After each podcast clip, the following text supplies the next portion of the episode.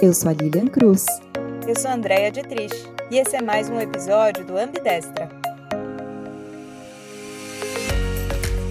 Estamos começando então o nosso quarto episódio. A gente vai entrar agora nesse capítulo de execução, então colocando o nosso sonho, nosso propósito em prática. A gente vem nos últimos episódios falando então de como encontrar a mentalidade correta para esse momento de transformação, encontrando o seu propósito, usando a empatia como uma ferramenta de você entender as dores de quem você quer servir, né? Entender melhor a quem você serve. A gente vai falar um pouquinho do conceito do Business Canvas Model, que a gente usa bastante no dia a dia para colocar as ideias no papel, uma ferramenta de planejamento muito mais prática do que aqueles planejamentos que normalmente tomavam folhas e folhas e estudos e estudos. Ele então foi criada pelo consultor suíço Alexander Osterwalder e ele fez essa metodologia para justamente ajudar aí descomplicar os modelos tradicionais de negócio. E aí ao longo desse nosso episódio de hoje, a gente vai dar dicas de como colocar esse modelo em prática prática.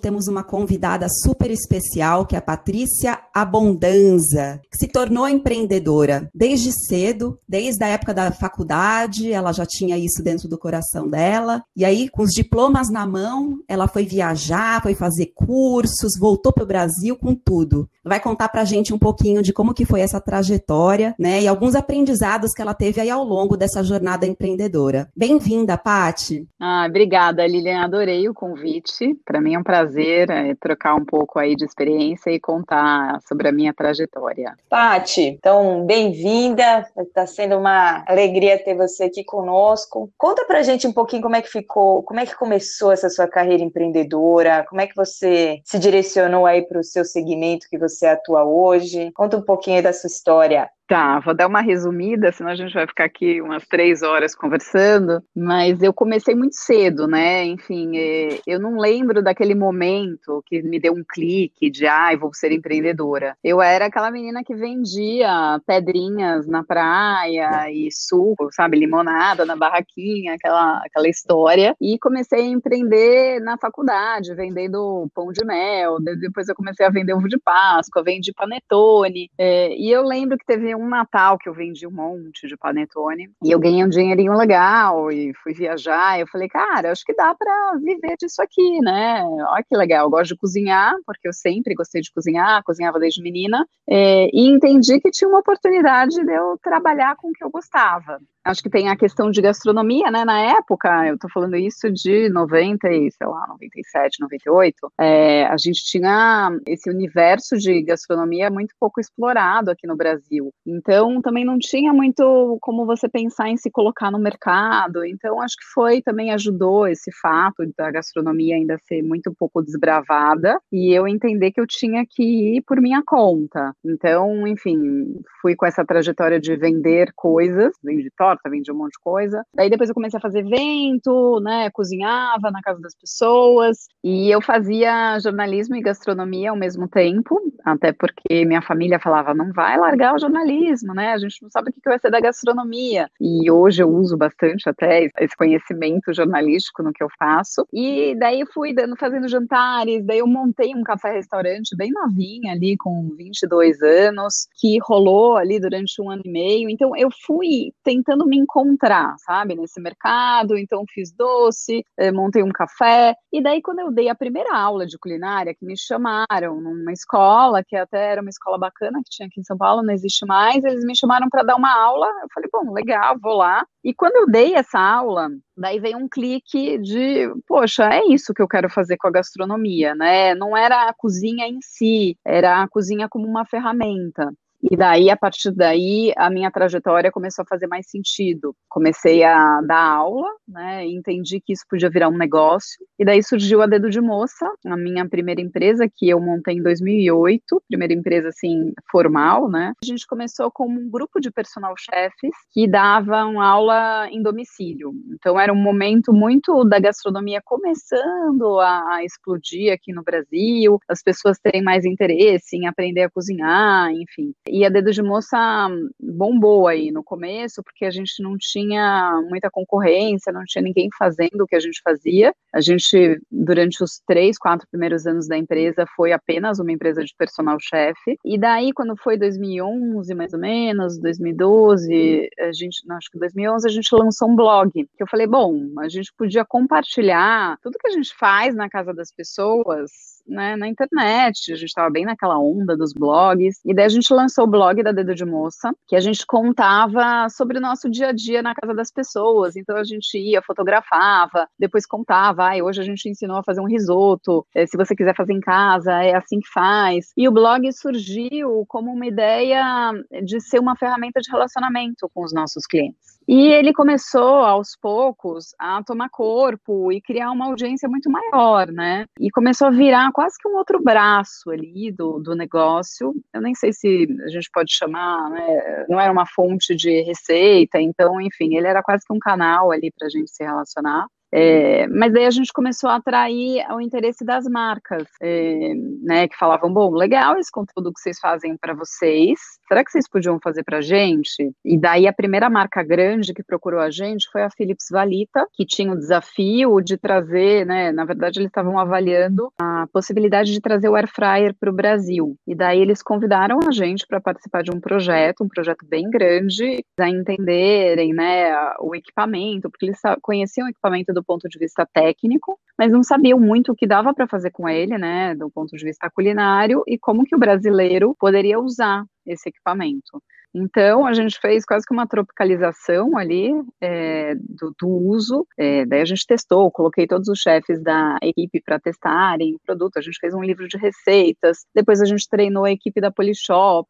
É, a gente apresentava o equipamento nas coletivas de imprensa da marca, enfim. Então, foi um, acho que foi um, um, um turning point, assim, que eu vejo que mudou a nossa trajetória. Então, a partir dali, a Dedo de Moça deixou de ser uma empresa apenas de personal chef e a gente começou a ir para um caminho de produção de conteúdo. E daí a gente foi para uma cozinha, a gente montou uma cozinha, a Deia conhece, né? Foi lá uhum, várias vezes. Linda né? E, é, e daí a gente foi para uma cozinha grande, super estruturada e tal, e a gente começou a atender várias marcas, e aos poucos a gente foi desligando o, o serviço de personal chefe. E quando foi ali 2014, 2015, eu já estava um pouco inquieta com essa relação com as marcas, que a gente, bom, vocês sabem, né, meninas, vocês vieram né, de empresas grandes, e eu queria, eu sentia falta do público final, desse contato. É, e a gente começou ali com uma crise, 2014, 2015, e caíram os números de job que a gente fazia, os budgets eram menores,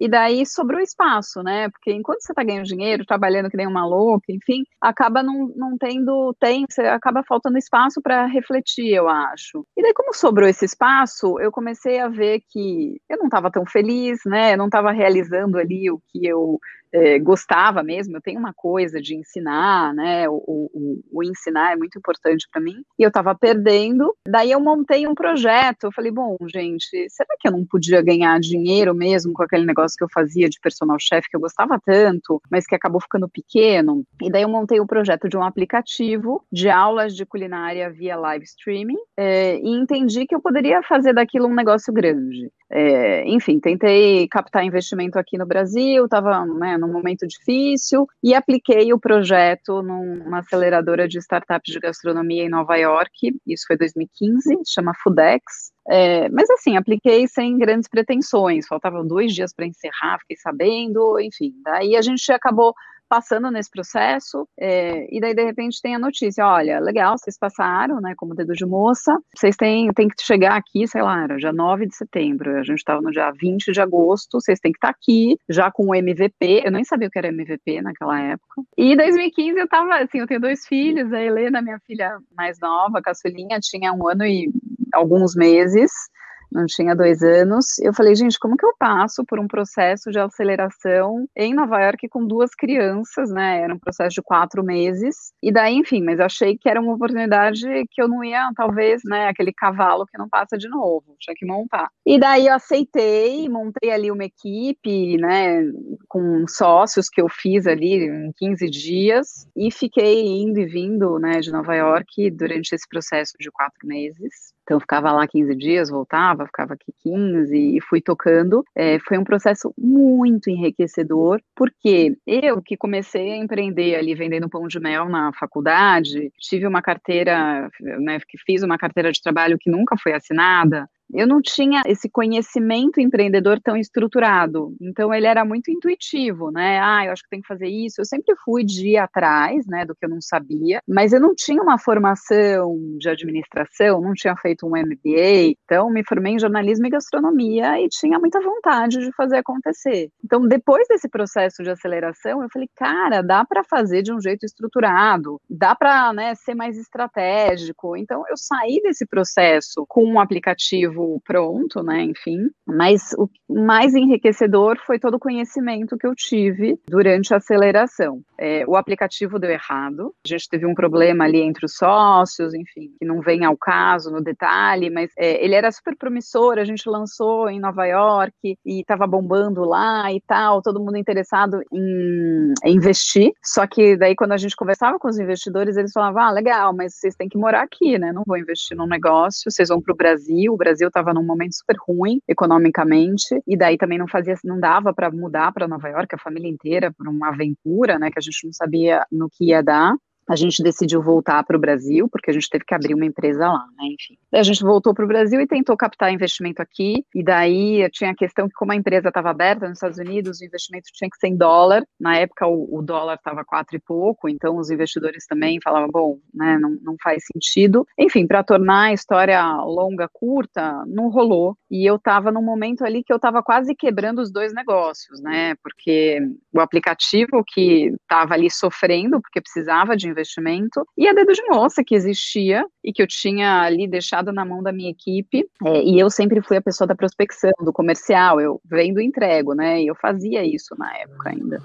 É, então eu acabei com medo de quebrar os dois negócios e desistir do aplicativo é, e me voltei para dedo de moça num momento super difícil, é, porque eu tinha me endividado no aplicativo, então eu tinha feito dívida, né, dívida em dólar, então já não, naquela época não, não, era legal fazer dívida em dólar. É, e daí tive que reestruturar todo o meu negócio. Então eu tinha um espaço físico com uma equipe ali de sete pessoas, tive que mandar cinco pessoas embora, fiquei com duas, saí do meu espaço, né? Então é, entreguei o, o, o, imóvel, vendi toda a cozinha, né? A gente tinha bastante é, estrutura ali, enfim, vende forno, vende um monte de coisa. E falei, bom, preciso começar de novo e preciso me reerguer financeiramente. E daí foi um, um período bem sofrido, né? Porque é aquele período que você ganha quase que para pagar a conta. Mas eu falei, bom, gente, eu já tava, como eu tava com aquela inquietação de não quero que seja do mesmo jeito que era, não quero fazer só esse trabalho para as empresas. Eu falei, bom, por que, que eu não pego todo esse aprendizado que eu tive empreendedor e divido com o meu mercado, que é um mercado de apaixonados, né? Eu sei que tem outros mercados assim, mas é aquele mercado que a gente cozinha, é apaixonado pela cozinha e fica fazendo cursos de cozinha e eu faço o melhor bolo de chocolate do mundo e às vezes eu não sei vender esse bolo e meu negócio não vai para frente. Então eu entendi que esse mercado, né, nesse mercado cabia é, alguma coisa voltada à capacitação. E daí surgiu o Food Lab, que é a minha segunda empresa e, e, hoje talvez a principal, que tem, né, nasceu com esse propósito de capacitar e inspirar empreendedores né, que querem transformar seu talento na cozinha em realização e prosperidade, né, querem ganhar dinheiro com, com comida. É, e o Food Lab nasceu em 2016 e desde então eu tenho me dedicado bastante a transformá-lo num projeto maior, né? Então tenho esse, essa vontade de que ele chegue a cada vez mais gente. Eu acho que a gente tem um conteúdo, né, que ajuda bastante o empreendedor a se preparar. É, e hoje, assim, só para chegar no momento que estamos hoje, né, eu tenho o Food Lab, que é super meu xodó, e eu transformei a Dedo de Moça no estúdio DDM, porque aos poucos eu fui desligando esse, esses canais que a gente tinha para distribuir conteúdo proprietário que eu adoro fazer, mas que não dava dinheiro e estava tirando muito a energia minha e das meninas que trabalham comigo, e também financeiramente não fazia mais sentido eu me dedicar tanto para um canal ali que não, não tinha um, um, retorno financeiro interessante. Então, no momento, eu me divido entre o estúdio DDM e o Food Lab, é, e estamos aí na luta. É isso. É, e uma pergunta, né? Você comentou que esse processo de aceleração quase que abriu um novo universo, né? Então, que você começou a, a estruturar melhor, né? A questão do modelo de negócio. Você traz hoje muito, né? Na sua fala, questões de né, custo versus receita, de como que você põe a sua paixão no negócio, mas também faz com que ele seja próspero. Quer dizer, conta pra gente né? Que ferramentas que foram essas? O que, que te chamou a atenção mais assim no processo de aceleração que te ajudou a chegar onde você chegou hoje? Eu acho que antes desse processo eu tinha tudo muito na minha cabeça, sabe? Então, eu acho que eu tenho esse instinto empreendedor, essa coisa é, de vocação, mas eu não, não, estruturava. Então, eu nunca tinha feito um plano de negócios, eu não sabia o que era Canvas, eu não sabia o que era MVP. É, eu olhava, eu tinha minhas planilhas, né? Enfim, que eu ia acompanhando. Até eu era sou, sou super esforçada, então no que eu não era não era boa, eu chamava alguém para me ajudar. Mas eu acho que eu não tinha esse olhar estratégico de colocar no papel e falar, hum, né? Deixa eu tomar a rédea disso. É, esse serviço aqui não faz sentido porque eu estou vendo que a margem dele é irrisória e, enfim, né? Eu não, não sabia que era uma matriz BCG para classificar ali o, o, meu portfólio. Então, a partir do momento que eu conheci essas ferramentas, entendi, né, que tinha esse jeito é, mais profissional de, de empreender, eu comecei a tomar decisões melhores, né? A gerenciar melhor. Então, acho que a gestão do meu negócio ficou muito mais eficiente. Então, é, é, eu já tinha a planilha, mas eu passei a olhar a planilha de um outro jeito. Claro que ela teve um upgrade, né? Então eu comecei a fazer meu canvas e entender quem era meu parceiro de verdade, quem não fazia sentido, entender como que eu podia comunicar a minha proposta de valor, que existia, né, ali eh, na minha cabeça, mas que não era explícita. Então como que eu comunicava isso? É, entender que eu não precisava vender para todo mundo, que eu, né, tinha que entender quem era o meu público mesmo, meu público-alvo. Então esse tipo de conhecimento conhecimento, eu acho que ele te traz muito mais assertividade no seu negócio. Então, eu vejo muito é, o resultado, né? Então, quando eu olho para resultado, não só financeiro, mas de realização, de ter orgulho do que eu estou fazendo, eu vejo que ali, a partir de 2016, tudo começou a fazer mais sentido, né? A trajetória, por mais que ela tenha altos e baixos, que tenha os obstáculos que sempre vão existir, ela começou a, a convergir, né? É, ter uma direção. Então, é, eu acho que ter a noção do meu propósito, saber qual era a minha visão, é, saber onde eu queria chegar, né? Porque quando você não sabe onde você quer chegar, qualquer estrada serve, aquele né, ditado, enfim. É, e eu acho que eu me perdia muito nas oportunidades, porque a oportunidade, né, assim, sempre vem alguém te assediar com uma oportunidade. Poxa, olha, legal, vamos fazer isso, que a gente pode ganhar um dinheiro e tal.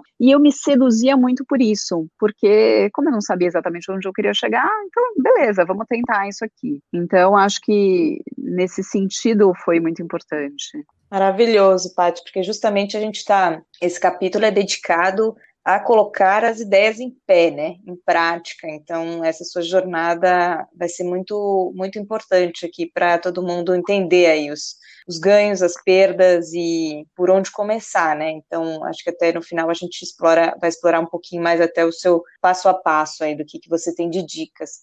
Mas você falou então. um negócio, no meio você falou, né, nem tudo são flores, né? Eu fechei o meu negócio, tive que, é, o, o, aplicativo era um negócio super bacana e a gente até, eu participei um pouquinho ali desse começo dessa ideia, né, que foi, era super encantadora mesmo, e putz, teve que fechar, o dedo de moça que teve que se reinventar. Você aprendeu muito aí com batalhas que você teve que ceder ou perdeu, né, nessa batalha. E eu acho que isso é muito válido e é desmistificando aí a jornada de um empreendedor que nem tudo são flores, né? Então acho que é muito legal você contar para a gente assim, como que a gente chega nesse momento onde você olha para trás e fala, putz, eu tenho que parar. Então, até aqui, porque é super difícil, você está apaixonado pela ideia e você quer que ela uhum. dê certo. Quando que você, uhum. quando que, que foi os estalos, olhar para trás e falar, não, agora eu vou ter que parar, eu vou reinvestir, eu vou ter que fechar. Como é que, como é que acontece isso? Quando que você pode ter os gatilhos para perceber que é o momento? Cara, eu acho que quando você vê que você está se perdendo, né? Pelo menos para mim, essa sempre foi, é, acho que o que me dava o estalo. Falar, poxa, eu acho que eu por, indo por um caminho, né? Sabe quando você. É quase como se você medisse a altura do tombo. Então, você vai subindo e você fala, pô, se eu cair daqui, talvez eu não consiga me reerguer. Então, hoje, por exemplo, quando eu olho para trás e vejo esses momentos em que eu parei e repensei, ou eu estava me traindo, né? Eu sou super apaixonada, super visceral, eu tenho toda uma história, assim, que é um pouco, é, enfim, excessiva. Mas quando eu sinto que eu estou me traindo, que eu estou fazendo aquilo que eu não acredito, eventualmente tendo que abrir mão de algum tipo de valor que é essencial para mim, então é um, é um dos gatilhos, eu acho que super importantes. E o outro é a altura do tombo, né? Você começa, por exemplo, no caso do aplicativo, eu estava ali apaixonada por tudo que eu estava fazendo, não tinha uma questão de valores, não estava ferindo o que eu acreditava, o meu propósito, é, mas eu entendi que o tombo ia ser muito grande, né? Sabe quando você vai subindo, você fala, pô, se eu cair daqui, não, não, vou sobreviver. Então, eu acho que isso é importante também. Falar, poxa, se eu cair daqui, eu consigo me recuperar? Então, é medir a altura do tombo. Então, isso, isso para mim, assim, acho que são dois filtros, né? Esse não, não me trair e entender que, que eu consigo me recuperar. É, eu acho que isso é super relativo, né? Para cada um, vai ter a sua altura ali, mas eu acho que é importante, né? No aplicativo eu falei, cara, daqui a pouco eu vou me endividar num nível que eu vou ter que fechar os dois negócios e, e talvez eu tenha que procurar emprego. Então, eu lembro que quando eu estava ali vivendo o processo do, aplicativo, do aplicativo, eu pensei várias vezes em fazer meu currículo, sabe? Falar, gente, eu acho que eu vou ter que arranjar um emprego para pagar isso.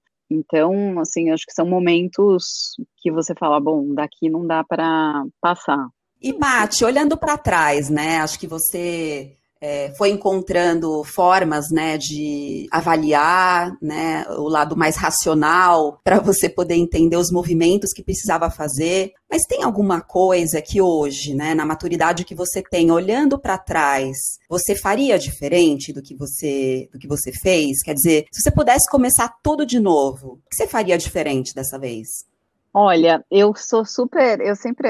Tem um, um, um, vídeo, não sei se vocês já assistiram, do Steve Jobs falando em alguma alguma turma de Stanford, sei lá, que ele fala do, dos connecting dots, que é do, ligando os pontos, né? Você só consegue entender a sua trajetória quando você olha para trás, né? E daí os pontos se conectam. E eu acho muito lindo isso, porque quando eu olho para trás, eu falei, poxa, se eu não tivesse passado por tudo isso, eu não teria chegado aqui desse jeito e não teria, enfim, aprendido tanta coisa. Mas claro que eu acho que tem coisas que eu aprendi com o que eu fiz de errado e que daqui para frente eu não faço mais.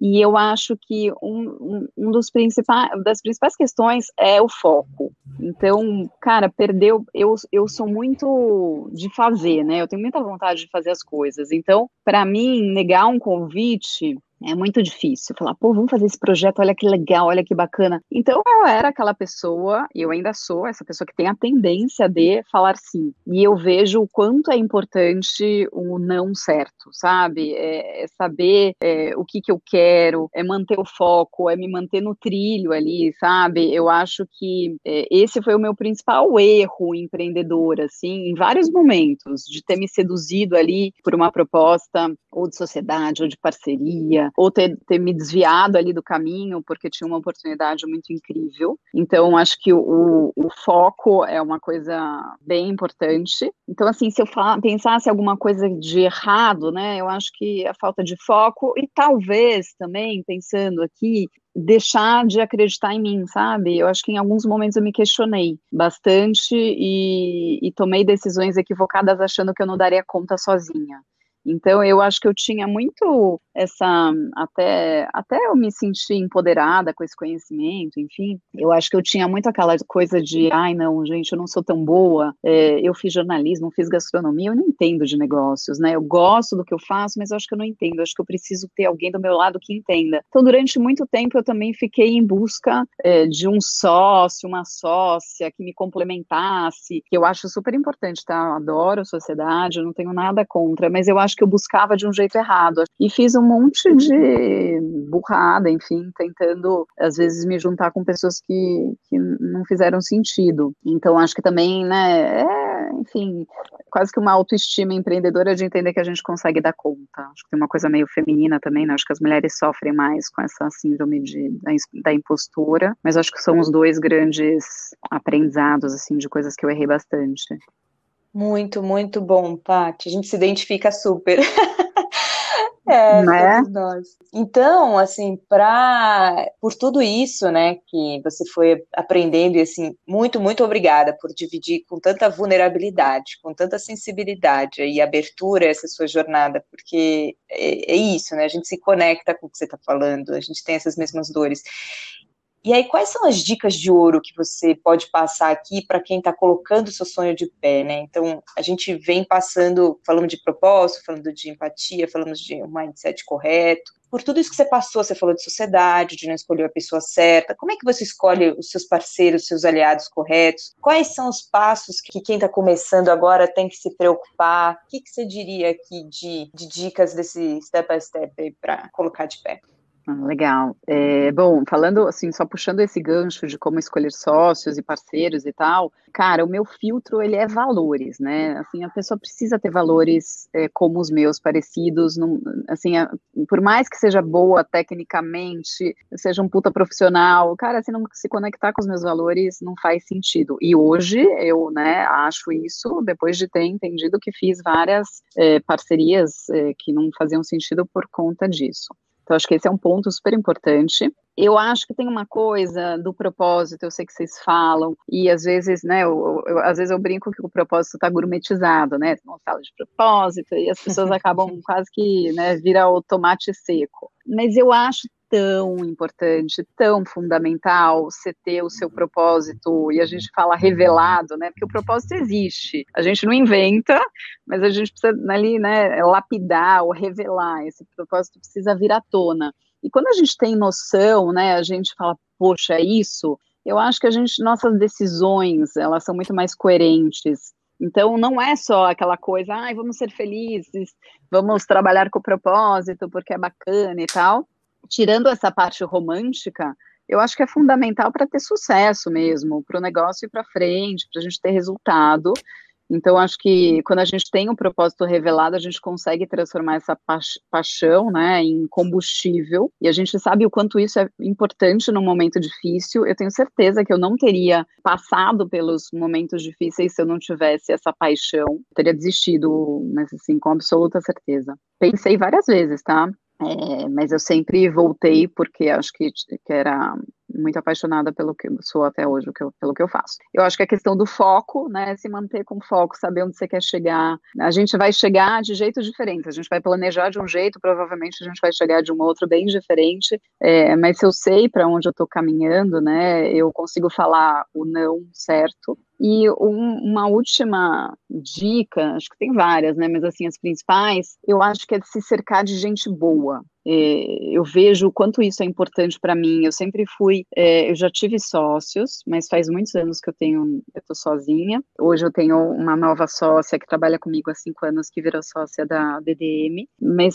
cara, se cerque de gente que é boa, que é melhor que você, que você possa trocar, que te faça querer crescer. As meninas da Marcas com Sal, que a Deia conhece, né, que são super minhas parceiras é, e me ajudaram, inclusive, a fundar o Food Lab, sempre me puxaram para cima, sabe? Então falar, cara, olha que bacana isso, isso eu não sei, isso eu não, não conhecia, eu quero aprender mais. Então eu acho que se cercar de gente boa e sem ter medo de que as pessoas que estão ao seu redor são melhores que você em algumas coisas, em alguns aspectos, não estou nem falando dessa síndrome de impostura de achar que a gente não dá conta, mas eu acho que as pessoas fazem a gente crescer, a gente consegue ter troca de alto nível, querer crescer junto, aprender com quem né, tá na sua frente em, em, algum aspecto. Então, eu acho que empreender solo, né, tem essa, essa dor da solidão. Então, acho que estabelecer essas parcerias e, enfim, acho que é fundamental.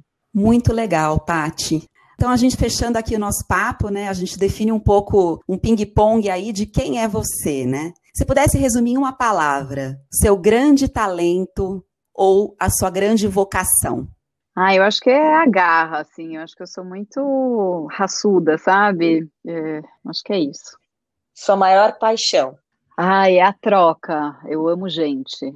E a sua missão? Eu vejo a minha missão muito, né, no sentido, eu não gosto muito dessa palavra, acho que em português ela fica pior, mas de empoderar, né, pessoas que têm um talento e querem transformar isso em realização, prosperidade. Então, acho que poder ajudar essas pessoas que querem transformar seu talento num negócio, acho que essa é a minha missão. O que, que te faz feliz? Ai, é estar em paz com as minhas escolhas. Um objetivo. Acho que meu objetivo é talvez comemorar mais as minhas vitórias, né? Quando eu chego no lugar que eu queria, eu já estou querendo estar em outro lugar, eu tenho essa inquietação. Então eu queria um pouco menos de ansiedade, mais calma para me sentir mais realizada. Acho que esse é o objetivo. Um sonho. Um sonho. Ai, eu acho que é, falando do profissional, acho que é espalhar a minha mensagem para mais gente, cada vez mais gente. Uma pessoa inspiradora para você. Ai, tem tantas. Bom, acho que a Michelle Obama é uma pessoa inspiradora para mim. Um conselho, então, você já deu um monte aqui pra gente, mas tem conselhos de dicas de leitura, ou frases, ou atitudes, o que, que você queira fechar? Olha, eu coleciono frases, eu sou aquela pessoa que adora coaches e tal, mas eh, tem um livro, tem vários que eu gosto, mas tem um que, que me ajudou muito, né, nessa minha questão de, de focar, que chama Essencialismo. Foi muito transformador e me ajuda muito, e vira e mexe, eu releio, é tudo rabiscado, e eu volto porque eu preciso desse foco. Patizinha, muito obrigada, foi incrível. Muito, muito legal. Ai, obrigada, gente. Sensacional. Adorei. Então, para a gente poder colocar muitas dessas dicas em prática ao longo da semana, a gente vai continuar distribuindo no nosso canal no Instagram, ambidestra.sou, outras dicas de ferramentas e de metodologias. Uma delas é o Canvas de modelo de negócios, que a Didi já comentou, e a outra ferramenta é o Canvas de proposta de valor. E para que, que serve né, esse mapa? Ele olha para o cliente de um lado, quais são as dores e necessidades desse cliente, quais são o, o, que a gente chama de jobs to be done, que tarefas funcionais e emocionais esse cliente precisa executar. E do outro lado do Canvas, a gente tem a solução, ou pelo menos como que a gente imagina quais são as funcionalidades daquele produto ou serviço que a gente vai entregar. E o que se chama no mercado de product market fit é justamente quando a gente encontra, né, o casamento perfeito entre as dores e necessidades do cliente e a proposta de valor do produto e serviço que a gente tem para oferecer. Deixamos também a dica do livro Business Model Generation de Alexander Osterenbalder, onde ele explica o passo a passo de elaboração do business model Canvas para a fase inicial de desenvolvimento de um negócio.